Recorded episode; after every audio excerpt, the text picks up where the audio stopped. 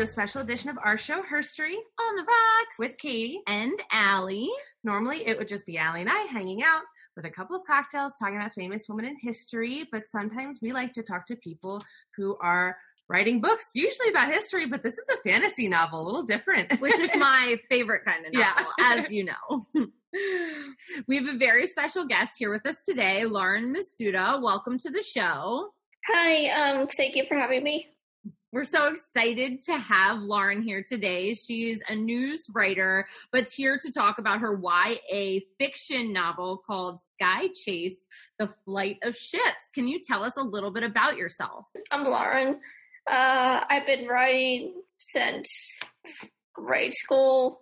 I first wanted to become an author when I wrote wrote a poem back in like fifth grade, and my principal actually read the poem to the entire class, and that's when I realized I want to be an author. You know, um, so I've been like writing short stories, um, publishing them in um, literary magazines, gone to write workshops, took like a ton of creative writing classes in high school, uh, college, and I also part in UCLA's TV writing program where I wrote um, like three scripts, um, two of them be originals, the other one a spec, and I turned that one one of my scripts into a uh, into a screenplay, like a movie screenplay. And I've been trying to get that into you know production, but that's kind of hard. So I'm like, well, I guess I'll just turn to a story. So I've been I've been um you know uh, well I've turned it into a novel too. First it was a short story, then novel. So I'm still working on that and other stories and I worked on Sky Chase uh, back in 2015 for a creative writing class, and I've been on like hiatus with that so many times because I dealt with you know uh, having anxiety, self consciousness, self confidence, lots of self demons, etc. Um, but you know, I'm I I was finally able to get it published uh, in December, and that was a dream come true because I've always wanted to get a book published. And right now, we're on the sequel and revising other books I've written, and hopefully, I get those published too. So, yeah. Perfect. Well, we can't wait to get into this because obviously this is this huge passion project for you, so we can't wait to talk about it. But we have a cocktail that we made for your book, so we're going to introduce that. Uh, it's called Sky Chase after your book. And we were thinking about, you know, we wanted it to be blue for the sky. And so we're thinking about anything blue we could put in there. uh, so it is vodka, Hpnotiq, and blueberry liqueur. And you top the whole thing off with tonic. So cheers to your. Cheers. Cheers to Oh, thank book. you. yeah, it looks um, great. It's very yummy. Very good, very blue. sweet, Yeah. Yeah. So let's get started talking about your book. The first thing we usually like to do is dive in by setting the scene for your book. Can you give us like the name of this fantasy world and um, just a little bit about the setting with the islands and the ships and what this world looks like? It's set in a world called the um, Kylam Islands, but the world has uh, levitating islands, like hundreds of them, and the main one's called Domus, and that's where um, you know the main characters live, and um, it's it's inspired by um, uh, Greek islands, namely Santorini because you know in Santorini the houses are like set on top cliffs, and so the islands are very you know has like tons of cliffs and it's topped with a lighthouse and there are windmills and there's always children flying kites and the buildings are white and topped with uh, blue roofs. It's a very um, humble place, um, and people travel to different islands through airborne ships and they travel to like uh and the islands um are some islands are similar to Domus, others aren't so populated. Sometimes they're just a um they're they're just like filled with trees or mountains or deserted, and others have like smaller towns. And um, yeah, and there are also um, sea creatures, but they're not tall sea creatures because there's no sea. Hmm. There's really no bottom, but the creatures fly. Mm-hmm. And there are like manta rays and whales and manatees. So I never really talk about manatees or the second book. Um, and other, you know, quote unquote sea creatures uh, flying around, but there are some dangerous ones. And so there are um, ships that track down those creatures and have to like capture or kill them if they are a threat to the islands. And they're all and so we focus on um, Captain Cordelia and her crew, who are part of the Raging Storm, and they're set off to kill this one creature called uh, the Black Sting with a giant manta ray. But um, but Cordelia is uh, struck with poison from the manta ray's tail, and she has to go find a cure for her wound before uh, time runs out for her. Hmm. Now, and I love this image because you know I think it's really fun to see the sea creatures flying like above the ship and around it. And I think that's what makes it more fun than a traditional kind of ship book where everything's kind of underneath because it's I don't know, it's kind of everywhere. It's it's a really beautiful imagery in this book. Um, but I want to get into Captain Cordelia because she's obviously kind of like this really strong female, you know, character. And, you know, I want to get into her. Who is she? What is her family like? And is there a real person she was maybe inspired by? originally she was a supporting character of another book series I'm writing, and it's still on hiatus.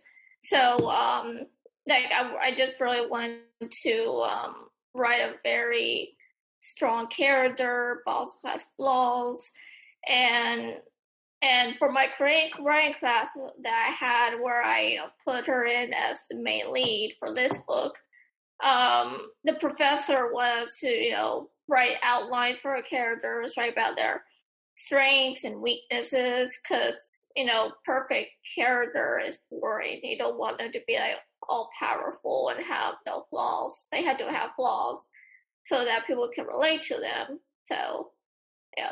Plus the fact that like you know a a flawless character can be predictable, you know. Um, like no one wants to see a predictable character. They want them to like uh grow up and not be all powerful. And um yeah, so yeah, so you know, I wrote down her strengths and weaknesses and with the uh, Black Sting's tail, um, her being wounded, it shows her vulnerability. Um, but she's able to uh, go through the pain and trying to like push away her inner demons.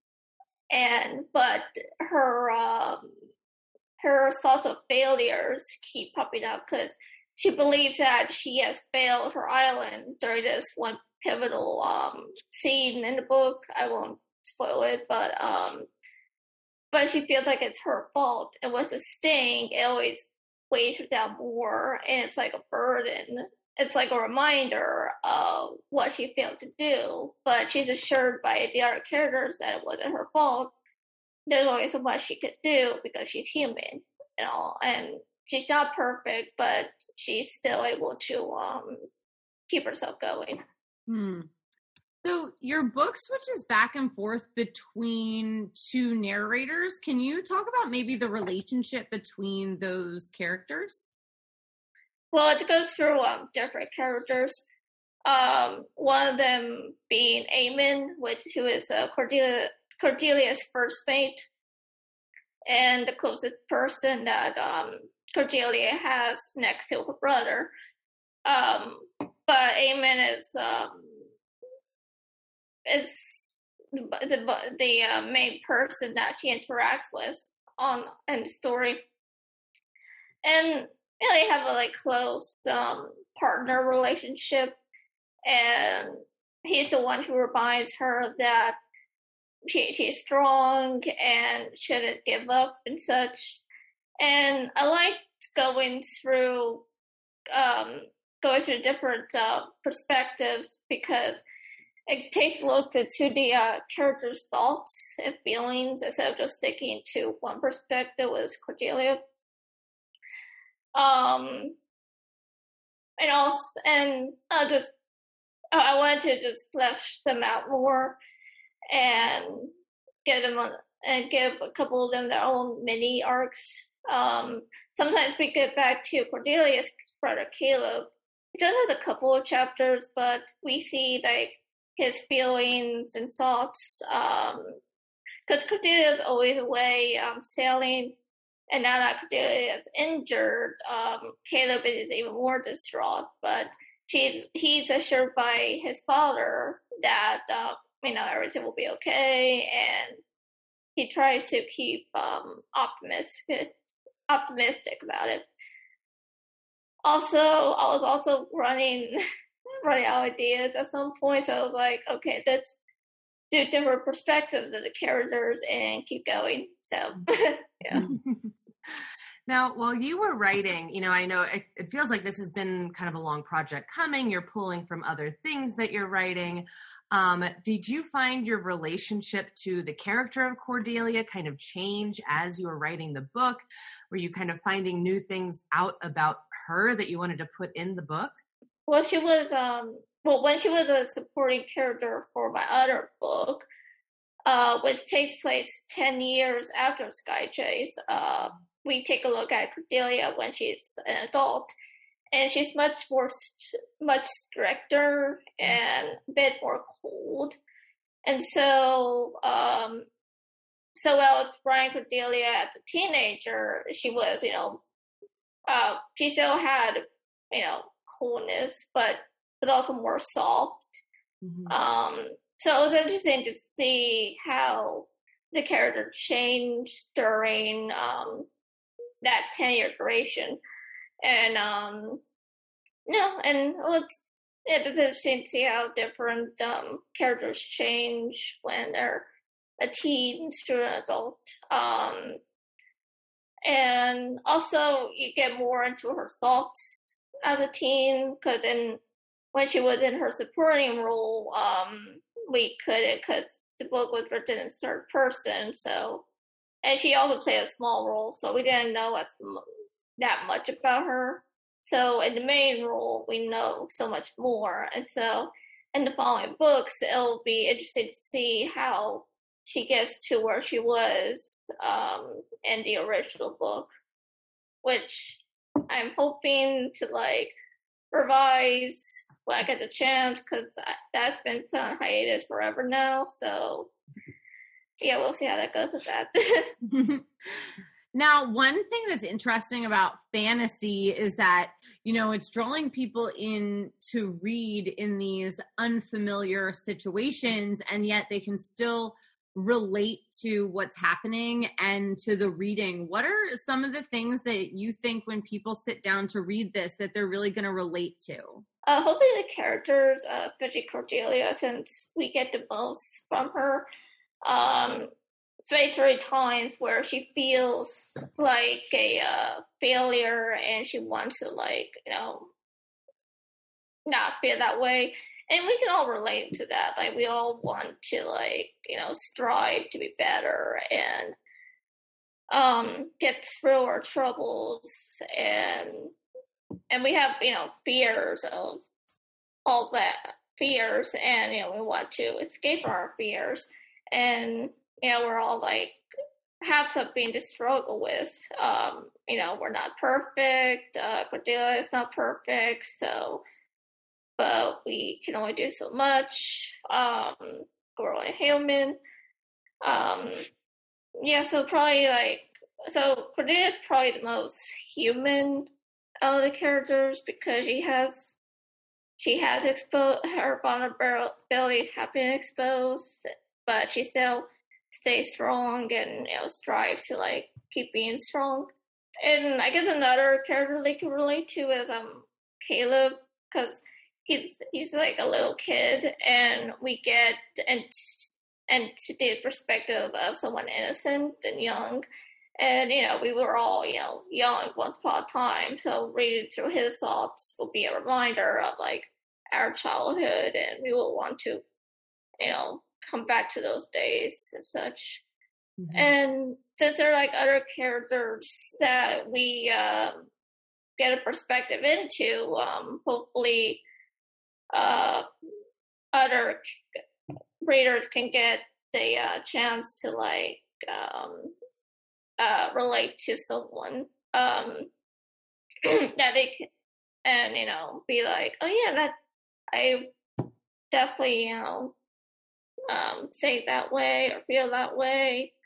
I know you said that um, the islands are kind of mimicked after um, the islands in Greece, but is there a particular kind of period of real history that you were thinking of while you were developing this world and these characters? Are are they more in like the pirate era or you know ancient Greece? You know, what did you picture when you were kind of making the characters time wise? 1700s or 1800s, like around like when pirates were a big thing mm-hmm. and they wore those like um you know long cloaks and, and extravagant outfits and hats but um yeah something like that um uh, like if you ever seen um I don't know Disney's Treasure Planet, um, mm. those, those, kinds of outfits. Mm-hmm, yeah. Um, yep. Also, yeah. Treasure Planet's really underrated. So yeah, yeah totally underrated. And no, that's it. It puts a good aesthetic in my mind for yeah. like what what the book is trying to portray. Mm-hmm. Um, obviously, part of the title is book one, and you mentioned thinking about a sequel. Is the sequel going to follow? um, Cordelia still, or is it going to branch out into some of these other characters that were narrators during the first book? Um, it's gonna, it's um, Cordelia's still gonna be in it, but it's also gonna branch out to different characters. Um, we're, we're um, the book's gonna take place a few years later, and so we're gonna focus on um, one of the character. Um, so there are so there are like a few kids um in the first book and we see them like grow up a bit and get and get more into their. Um, like Caleb, for example, um, he doesn't play a bigger role, or maybe like a little bit of a bigger role, but we see him like a bit more mature, but still has you know a child. He, he's still a child, but he has um uh grown a little. Uh, we also focus on um, uh, Eamon's cousin, um, Diedrich, who is also present in the first book, Boy and I Feel Lines. Um, he's also a bit grown, and, and we also get focus on more of his siblings, who are also, you know, tad bit mentioned, but they have like bigger roles. Um, um, so yeah, we see like uh, how the kids grow a bit. But we also um, see what's going on in Cordelia's thought process as well because she's going on a new mission and has a couple of new recruits. And we see what goes on uh, with uh, their stories, it's also like split apart. So we um, get a look into like um, different groups in different locations. Um, I wanted to like expand the world a bit since uh, it might have felt a tad bit small in the first book since we only focus on a couple islands, but in the new book we see more islands and explore what's going on there. So yeah. Mm, great. And was there a favorite piece of this book that you were writing? You know was there a part that you got really into and you kind of didn't want to put the pen down? And then is there also a part that was really hard and you kind of just wanted to get through? I mean it's kind of a spoiler so i'm just gonna say like the ending mm. um like um just like a pivotal scene between um uh Cordelia and Eamon are just like talking to each other. I, did, I liked um writing all their um conversations. Um and I just really like the um you know uh partner relationships but like not make it romantic. Mhm. Um yeah, just a good um um you know friendship. So you said that the book came out in this past December. Can you let our listeners know where they can find this book, where they can find other um, short stories that you've written and published in journals? Mhm. The, the the book can be found on Amazon, um, Goodreads, um, Barnes and Noble. Um, I mean online because they're not in stores yet. Um, but they're available on Barnes and Noble, so uh, on the website. I mean, I've also written like TV and movie articles, um, so they can be found on like Collider and Pop Sugar. All right, great. Well, we can't wait for people to go out and buy this book. Uh, I think it's a really exciting opportunity for people to get in on a new fantasy series Oh, right yeah. in the beginning. Not coming in on book three, like Yeah. Yeah. so we're so excited for people to go out and get your book. And thank you so much for being here. It's such a blast to hear all about this creative venture because we are not creative people, Allie no, and I. no, no. And congratulations on your first book. Yes, Yeah, congratulations. thank you. Yeah, was amazing. Yeah, thank you.